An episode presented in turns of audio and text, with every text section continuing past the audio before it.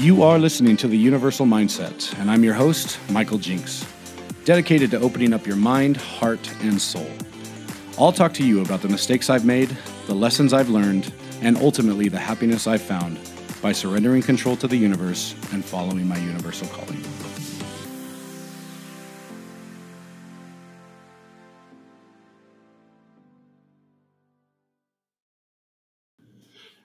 Thanks so much for joining me for episode number two.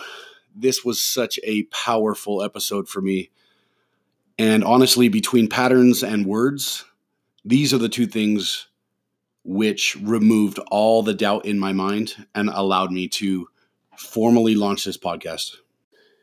If you were listening to my last podcast, you actually heard me say, go through one of these little exercises where I said, I hope I can do something, as opposed to knowing and telling myself I can do something. And right within that podcast, I wanted to stop and con- correct myself right then and there because I'm seeing the importance of my own words. I had that amazing revelation uh, where my amazing friend Tiffany had walked me through that experience with my dad, that trauma that I was uh, able to release. And shortly after, she had talked to me about uh, giving him a son's blessing or asking him if I could give him a son's blessing. And because I was in tune with myself and she had helped me so much, I told her that I had that moment of doubt where I acknowledged at that time, I said, I just like, I, I hope that I can say the right things to him, like the things that, because I, I know that's how he connected it with me. Like he knew what he wanted to say to me, but he was reliant on what he called the spirit to be able to do that. And for me, I haven't to this point in my life uh, where I've had a lot of inspirational moments. I I haven't been able to necessarily say that I know in a certain moment that I will be inspired to say something. And so I had that doubt where I was saying, I hope I can do this. And it was at that time where she she broke down how she sees my mind work and it couldn't have been a better description. She was like, You have this mind that works like a giant catalog where everything that comes in. And i noticed as even as she was talking i was doing that. I was like oh okay yeah here's this. And i was like i want to remember this for later and here's this and and i want to remember this for later. And she's like you're operating from a place of your mind and you need to operate from a place of your heart. And when you operate from a place of your heart you don't doubt whether those words are going to come to you in that place because you know that it will happen. And so I, I recognized from that point on several times in that night and many, many times since that I often use the word I hope when I'm talking about my own ability to do something. And now I'm getting, you know, every time I say that, I am taking the time right then, no matter what situation, just like in that last podcast, to correct my words and say that in a different way. How many of us, how many of you that are listening right now say things like that? Like, I hope I can do this. I hope I'll get this done. Now, when we're talking about our interactions with another person, it's fair to say like I hope that they'll do this or I hope that they'll they'll receive it in a certain way. There's there's certainly nothing wrong with that because in some way we are putting it out to the universe in that way that it is. But we don't need to do that for ourselves. We don't need to create that limitation in our mind. Can you imagine a mind where we had released all doubt from our mind? Now, th- this is where I go back to where we talked about like how to uh, p- kind of become how do a buddy had asked me how do we become financially successful how do i become that and i had said it starts from within. You imagine a mind where you did not doubt yourself? you could be as rich as you wanted to be. You could have as many friends as you wanted to have. You could have a love that you never imagined possible. All of these things are because of these little bits, the smallest bits of internal doubt that we're putting on ourselves. If I told myself I knew I could do an action and never once from that point on did I doubt whether I could do something, I would finish everything that I set my mind to.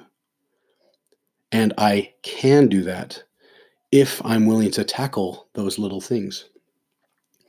This is one small example of the power of our words. And I think the, the where we have to be extremely conscious of this is the power of our own spoken word, especially when we are speaking to ourselves and especially when we are speaking to others. I really feel like I've been trying to be extra con- conscious when I talk to people, be very deliberate in the words I use. And I actually think that will be a, a topic of another podcast is being more deliberate in in everything and making sure that I'm using words of not only empowerment for me, but empowerment for others. It's nice to hear when people say that they see your power, that they say that they're like, wow, I, I see what you're doing. Like, that is such a special feeling to hear that, not as some kind of like prideful, cocky feeling, but in that feeling that I know I'm trying my best and to have someone else see it and to have someone else acknowledge that feels fucking good, especially when we're going through a period of intense growth. I mean, we, we're all going through different stages of it. And, you know, people who are just at the beginning of it, especially need to hear that. They need to hear the times, they need to hear about their successes you need to acknowledge your own successes. And at the same time, it's so special to have other people acknowledge the success that you feel you have. Uh, I have uh, an amazing Marco Polo group, several amazing Marco Polo groups, and and this one in particular is a newer one that we've started, and we've added more people to it, and it's kind of just been a place where we can openly talk about you know things like this that are on my mind. And how fitting is it that the last Marco Polo that someone sent me was by my friend Drew, and he was talking about affirmations. And this is an area where I've tried. I, I have really tried. I haven't tried my best, clearly, because I'm not doing it like I should. But shortly after uh, Burning Man, maybe a few weeks, I was actually talking to my kids about having uh, affirmations. And we actually uh, were driving with our kids when we were talking about it and about creating an affirmation for them. I wanted them to get in the habit of hearing what they were good at. And so we actually started with a really simple, uh, simple pattern for them to kind of follow. And it was talk about five things that you're thankful for. Like, I am grateful for this. I am grateful for this. You know, for them, it, what which is really funny to me is uh, obviously anytime we're on the spot, it's always much more difficult to come up with things like this. And th- at this time, the kids, you know, it was certainly that as well. They had a difficult time thinking of what they're thankful for but you know we were able to kind of like talk and just you know continue communicating about it and they were able to pull different things that they were very grateful for. And then the next ones we're talking about things that they know they are right now. So five things that they're grateful for five things that they are know that they are doing right now or five things of like them kind of standing in their power. And then the last five things are like five things saying it in a way that they can achieve it five new things that they they want to get better at. And wow it was it, it was so it's cool to see because at that age they don't you know they it is difficult for them to to assign that. And i i think i realize regardless of your age, it's difficult to narrow those down if you don't kind of feel that if you don't have that that kind of love for yourself. If you are at the beginning of of self work or or you're you know kind of at a stage where you don't want to you know it's harder to stand in your power. Like it is difficult to come up with those things but i think that's like a very a really nice pattern and a nice way to start it. Five things that you're grateful for five things that you acknowledge you are strong in now and five things that you do want to gain strength in. Um, and even though I had started that with them and I had done that, I had failed myself to continue to follow this uh, habit. And this is why I'm also grateful for that last podcast I did on patterns, because here's another one.